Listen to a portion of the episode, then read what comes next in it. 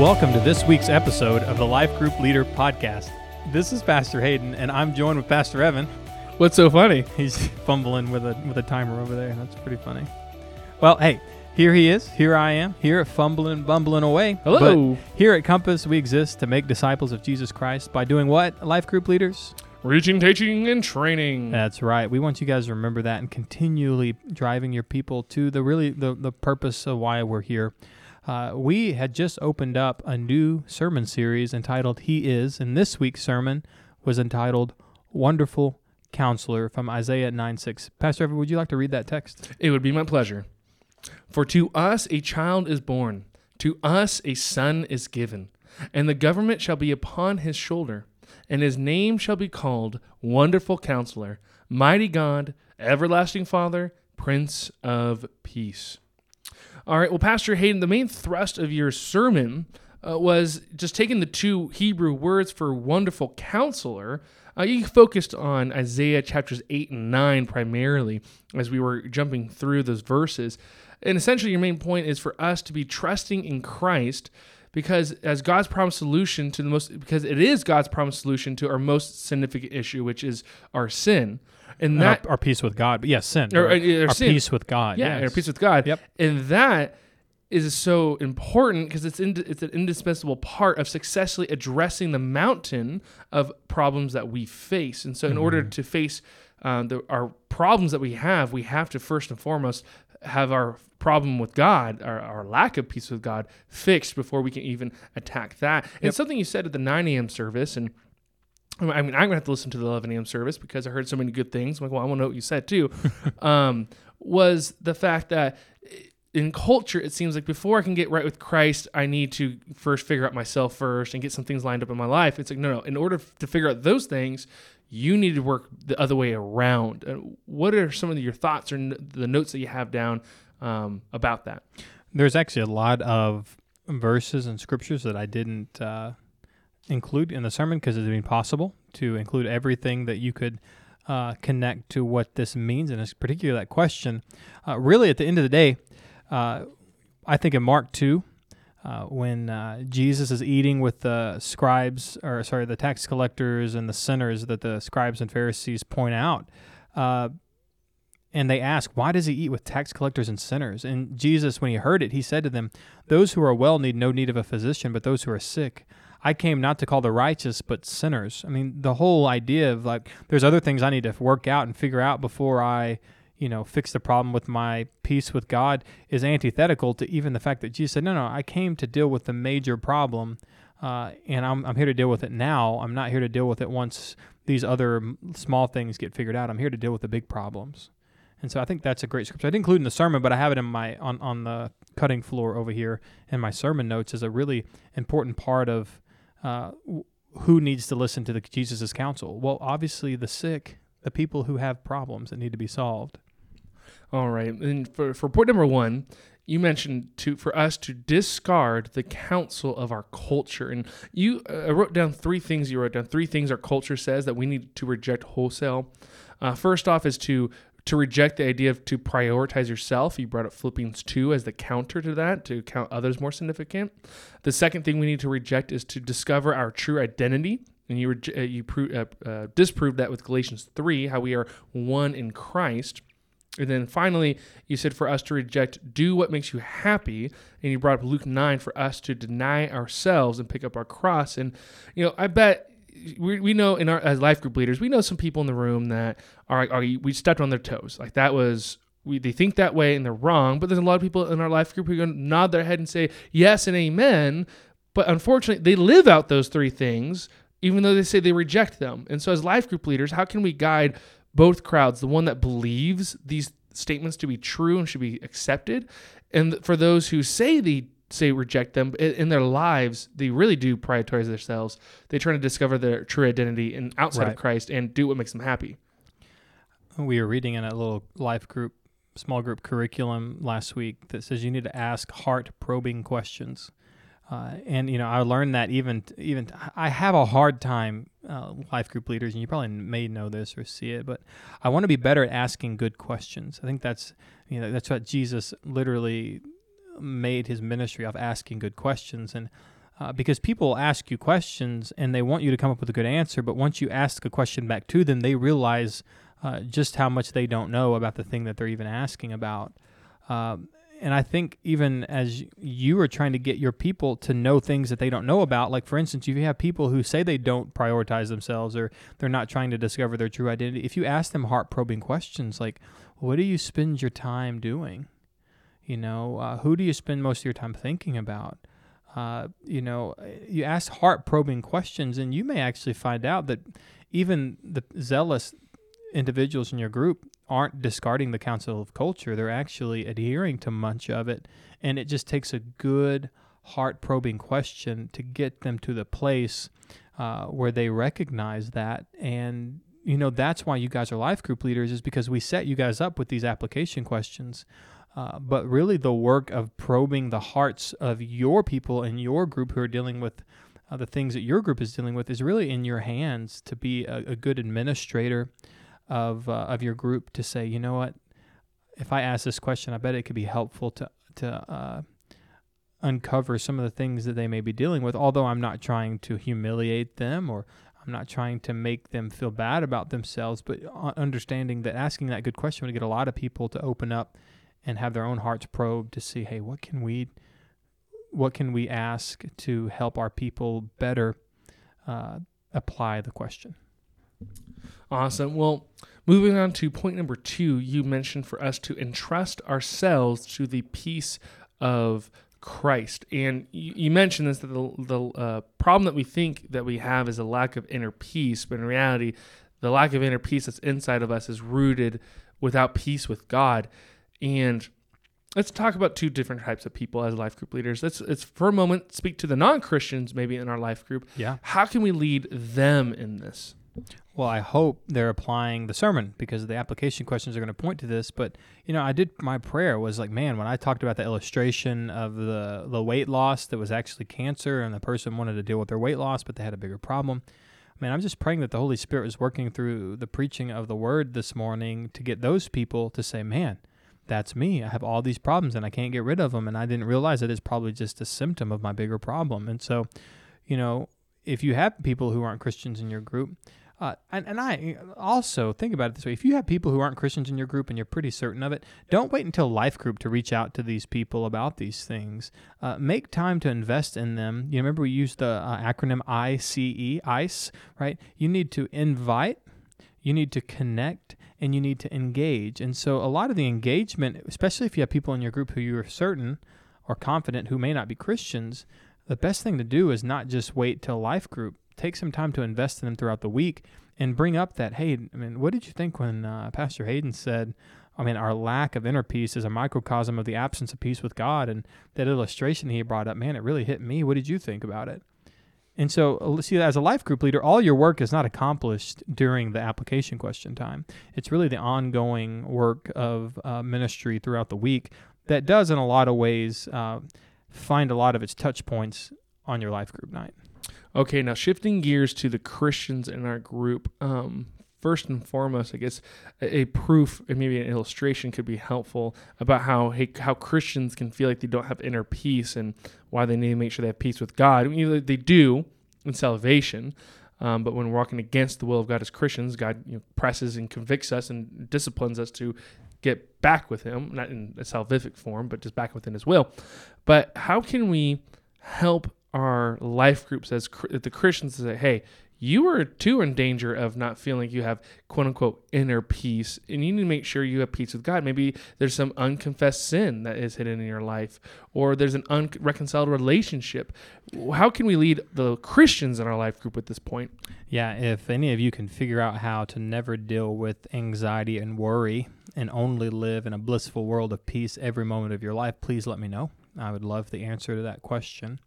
But because we know that those are common uh, parts of the uh, the life, even as a Christian, uh, we still do know that a lot of the problems that we have with peace have to do with us not walking in the will of God. Uh, and even think about this way. Well i got ran over by a car or yeah i mean i got ran over by a car and now i'm about to lose my legs. It's like yes. And and are you worrying about that You see what I'm saying? It's like uh, the, the bad circumstance didn't didn't dictate the fact that you have to worry about it. Uh, what makes you worry about it is not knowing what's going to happen after this, and it's you not trusting that God's going to do something good out of this. Now, I get it. That's hard, isn't it? I mean, okay, what do you, you expect me not to worry? No, no, God expects you not to worry. Not me. I'd worry my tail off if that were my situation, but that's not what the Bible says because I'm not going to have peace and, and I'm going to have this worry and anxiety that doesn't belong uh, in my life. I don't. I need to trust God, and I get. Oh, just trust God. But yes, that, that is that is the the gist of the scriptures is that you need to trust God even in the hard and difficult situations. Because if not, you're just going to give yourself anxiety and depression and worry. Uh, when a right perspective of Christ, number one, dealing with the main problem, is going to be helpful. But two, dealing with uh, the smaller problems, which even in, in light of this, am- a W amputee because of a wreck is a minor problem compared to our major problem with God. But let me point you to the whole point of uh, after my second point. Was it my second point? Uh, no, my third point. I said it in the nine. I don't. Th- I didn't say it in the eleven. Uh, maybe I don't remember. Uh, the Bible. I mean, you're a W amputee going in for surgery after a car wreck. Uh, do you have God's word in you? Do you have a church that's walking with you through this? Do you have a small group who's meeting your needs and reaching out to you? I mean, do you have those things? Because I promise you, if those things are deep rooted into your life, it may not be a great pleasant situation that you're dealing with, but I guarantee you, your your peace is going to be made known because what Christ promises is the peace of Christ will rule in our hearts. And that's under point number three employ biblical counsel to every area of life. And is there anything else in under point number three that builds upon what you're saying that you would want us as life group leaders to know or remember and to convey into our life groups this week? I just want everyone to continue remembering life group leaders that the Bible is for every area of life. Like there is no place that Bible the Bible does not touch in our lives because it is God's word. It's not just a historical book. It's God's uh, truth revealed to us through Scripture.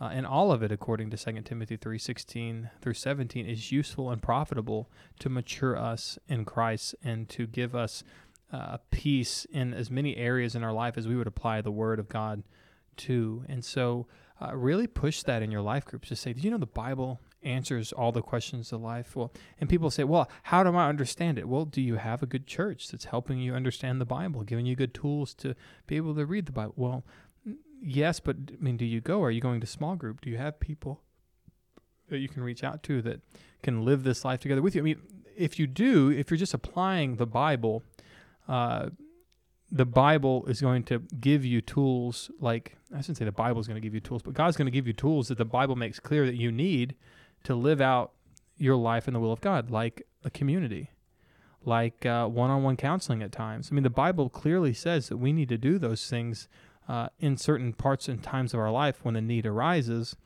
uh, especially things like counseling. Uh, so, yeah, I mean, the Bible is going to lead us because it is God's revealed truth to uh, all the things in every area of life that would be helpful for us to experience peace. All right. Well, life group leaders, we have several uh, questions to go through, and uh, let's make sure that we are prepared and for or, for our life group in those. And Pastor Hayden, which are some of the questions, and knowing that not all the life groups get through all the questions, especially as we're adding, you know, 15 to 25 questions uh, in them. But which questions do we want our life group leaders to really dial in on at life groups? All of them. No. Uh, you know, I know question number two, church, uh, it's going to be hard. And not hard. It shouldn't be because I I, tr- I gave a lot of the context. If, if people were taking notes, they'll get it but I want them to understand that you cannot get application from the text if you can't get the context in the text. Uh, because it's impossible to know how to apply something if you don't know what it meant to the people that it was written to.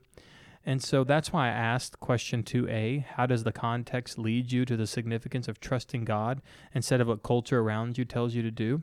And I would have you guys, and I'm glad you're listening to this because I can help you guys lead people in that group. When you look at Isaiah, 11, uh, Isaiah 8 11 through 12, uh, you, you really get the gist of the issue. The Lord said, Don't walk in the ways of this people. They're telling you to fear something that you ought not to fear. They're, con- they're talking about conspiracies uh, that will not happen if you will just trust in me. But you're fear of those things and you dread those things. But the Lord of hosts, it's Him you need to focus on. It's Him you need to fear. Let Him be your dread. And so, yeah, how does the context lead you to see the significance of trusting God instead of what culture around you tells you to do?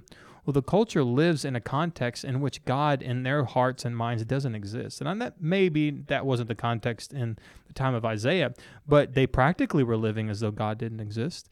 In our culture, we actually do uh, have people who don't believe in God, although people would believe that there is a God out there. And so, even practically here, we have people who live in a life where they don't trust that God is going to lead them and direct them uh, as the proprietor of peace. And we believe that to be true. And so, therefore, why is it significant to trust God instead of the culture around you? And how does the context in Isaiah 8 and 9 help us understand that? That's a, I just gave you guys how you could help your group answer that question. I don't think. Uh, it's, I mean, it's just it's another question I want you guys to focus on, but I know that's going to be a hard one for you guys, and maybe for the for the maybe not you as life group leaders, but it is going to be hard for some of your people in your group. So don't don't skip over that question because I wrote it on purpose because I think there is a lack of uh, ability for a lot of our congregants to uh, distill the text into te- and to actually say what's going on in that text so that I can apply it to my life. We don't want to be, uh, you know, we don't want to give people milk. Uh, just because they're around us, we want them to have the source of the milk. You know, we want them to take milk from the cow and not from the bottle. And so for that, we need to help them understand how to how to milk a cow. I'm a, I'm sorry, I grew up on a farm. That was Oh. wonderful. Thank you so much That for that. Or and our life group leaders, thank you as well. um, Pastor Hayden, are there any resources? I have written a couple down, but is there a resource that you have found helpful in your study of this, or even with just as Christ is our wonderful counselor and how we are supposed to reflect His counseling? Uh, do you have any books that you would recommend for our life group leaders? Yeah, I mean, a lot of our counseling resources would be would be helpful. Uh, a lot of the Jay Adams books. Uh, he, what's Heath Lambert's book that we like to The Theology of Biblical Counseling. theology of biblical. That's a big one. Yeah, but our life group leaders, we've recommended that one before. We recommended it. Yeah, that one's good. Uh, you know, I'm just telling you guys, having a good, powerful set of research tools like Logos, and I know we keep talking about that, but if you're a life group leader, I want to highly encourage you to to get Logos because I do so much of my research and so much of all of these things that I can never it's I can never find what I'm looking for in one single resource. And sometimes it takes me to dig deep in a whole bunch of different areas to really uh, find the answers that I believe that the text is asking that sometimes a single resource doesn't answer. And so, I, as you guys dig deep in your own time, it would be good to have a resource where you can dive into a, number of resources at the same time to help you uh, understand what Scripture's saying. All right, and then the two resources I have written down were first off the J. Adam pamphlets that we have that we've been talking through in the the training portion. And I was really encouraged to several of you guys asked, "Hey, where can I find these?" And we still have uh, plenty, so feel free to uh, grab some, grab some, and uh, let me know, and I can grab, Grab them. son. Yeah, I can grab uh, more for you. Um, but also, if you really want a really good read, it is about three to four hundred pages, but it's a very helpful book. It's the Christian's Counselor's Manual by Jay Adams, and uh, you can read it in chapters or the chunks. You don't have to read it in order, but it's a very helpful resource that he wrote back in the '70s about nouthetic counseling, which is biblical counseling. And this is going to be a helpful resource for you to turn back to to help you lead your life groups better. All right. So we have a tr- we actually on that don't we have a training that we're gonna Yes, walk we these guys do. through. And hey, I was really encouraged that you guys were interested about getting the you know, what to do when you're anxious or depressed pamphlet. And I know, take your anxious and depressed pamphlet, please. yeah, no, to to be able to lead your life groups through, and it's really encouraging because eh, what's great is you're doing the ice. Is that you're you're inviting people, you're connecting, but you're engaging your life group, and you say, "Hey, I know there's a lot of anxious people in my life group. I know there's some depressed people. I want to help them uh, be able to lead to counsel them through this biblically." And so the next one is what to do when fear overcomes you.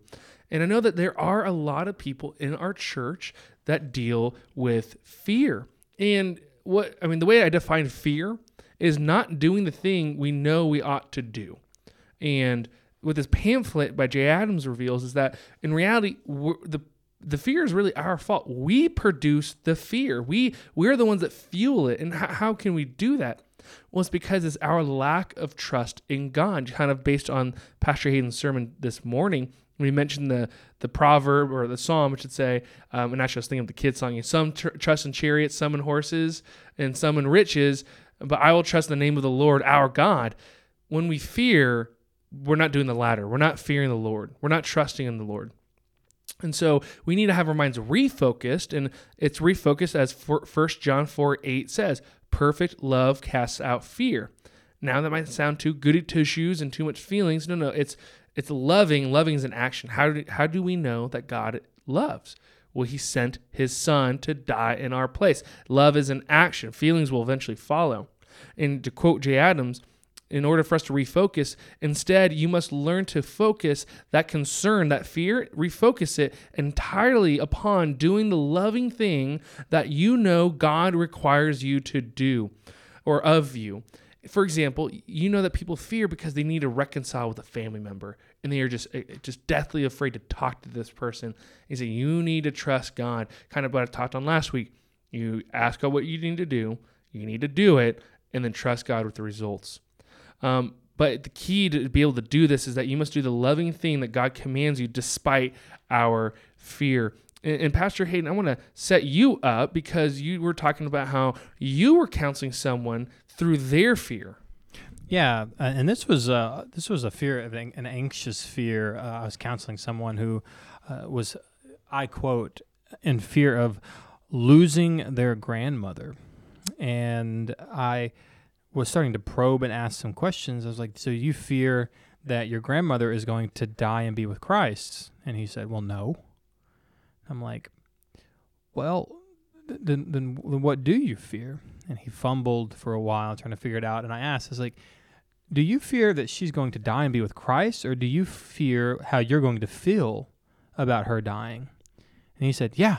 No, that's it. So, Pastor Hayden, are you implying that fear in reality is selfish? I or self-focused. I, I, believe that often fear is self-focused, and I agree. By the way, uh, often the fear is self-focused because he's actually, and I and I would probe even deeper. I'm like, you know, is this about the way that she would die, like a painful, terrible death? Well, no.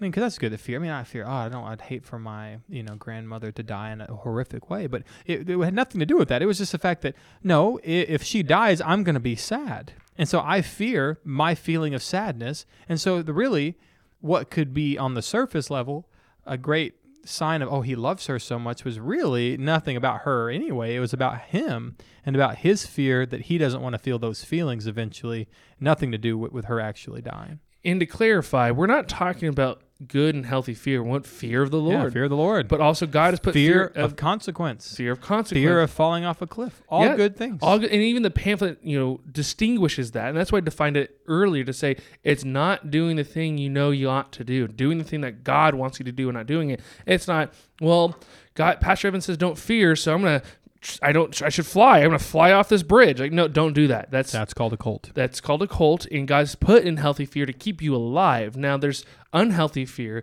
that you know you need to not do. You know you need to do something, and you're not willing to do it because you fear. Um, but so, Pastor Hayden, back to what your counseling situation. So, how were you able to lead them out of their fear? Was really one getting them to acknowledge that their fear was was really was selfish, and uh, he was able to admit that and say he said, "So this is just selfishness." so did it? you just right away, hey, you know, hey, you're selfish. Stop being fearful. No, I was asking heart probing questions, and uh, he said, "I'm being selfish, aren't I?" And I said, "I said I believe you are," and uh, really, it's helping people see that what they're dealing with is uh, is is a sin, right? Selfishness is sin. But if I say initially, when you get to the beginning of it, is being afraid that my grandmother is going to die a sin? Well, you could be like, well, somebody who, depending on which life group leader you are, you're going to say yes or no, uh, because well, that's not bad that he loves his grandmother and doesn't want her to die, and then others can dig under and say, yeah, well, something's going on that makes this sinful. And yeah, you're both right in a sense, although the second one he is right because if you dig, you do see sin. But it's not wrong to to miss your grandmother and not want her to die. But when somebody is having that issue, it begs the question of why are you feeling that way? And so once you dig down underneath the uh, the layers there, it does actually turn out that there is some uh, underlying sin, like uh, this guy that I counseled, when when they really said, "I'm being i the self the sin was selfishness." Not a desire to not see his grandmother die, but a selfishness of having to face that in his in his own life and the effects that would have on him. And I think I remember this situation. I think you were constantly just trying to point him toward God, and essentially, Mhm. maybe without even saying it, a love for God. Oh yeah, that would yeah. be the solution for his fear. Well, yeah, I mean, you're not going to fear your grandmother going to be with an all powerful, all loving God for eternity. I mean, that doesn't sound like something to be afraid of. It only is something to be afraid of when you are the one not loving God or people enough to want that to happen and to be able to deal with, uh, although the sad and uh, repercussions that comes with that, because your mind isn't stayed on God and the, the joyous reunion the saints get to have when we do die. And so, life group leaders, you're gonna fa- your, your life group's gonna face different kinds of fears. Fears of you know having to reconcile relationships, fear for their kids, you know, fear for you know getting kids sick or the kids dying, or uh, different types of fears of you know the job situations of having to call out someone at work or to do something that the work's requiring them to do they don't feel they have the conviction to do. Um, but in order to help them, you need to point them toward a love for God and His commandments. And so, if you need this resource, we have it up in the office. And so, feel free to ask for it, and I'll give it to you. Um, and then, Pastor, any closing thought thoughts on this? That's it. All right, Com- uh, life group leaders. Almost said Compass, but you're Compass Life Your Compass leaders. Life Group Leaders. We have way too many announcements. So, Pastor Hayden, you are disciplined and self controlled with the word. So, Yep. Put this on double speed and listen up. boom. Christmas at Compass, the women's Christmas coffee. You had over 150 women there. Praise the Lord. Woo-hoo! Clap it up. Yeah, that was amazing. And the gospel was proclaimed. It was, it was wonderful, wonderful uh, event for you, you gals. So grateful for it. Uh, we have our Christmas series that just launched today. He is. Please have your group to invite other people as we start realizing who Christ is and, and learning about Him this Christmas. We had so many guests today at our church. A Uh. I was the nine o'clock was very light, but then the eleven o'clock was Full. was ridiculous, and it was so many new people who got to hear the Bible and hear the gospel, and it was Mm. so good. Praise it. All right, praise it up. All right, Christmas celebration, December the 11th. That's next Sunday. Next Sunday. So don't forget to invite people next Sunday Invite for and our be there. Christmas celebration. We're going to have uh, horse riding. We're going to have We are. petting zoo. We're going to have uh, Christmas carolers. We're going to have food trucks. I mean, it's going to be awesome out there.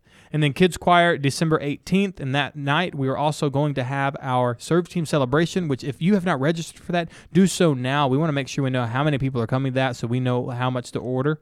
Uh, and so have your people announce that. Make sure you announce that in your group to have people register for that.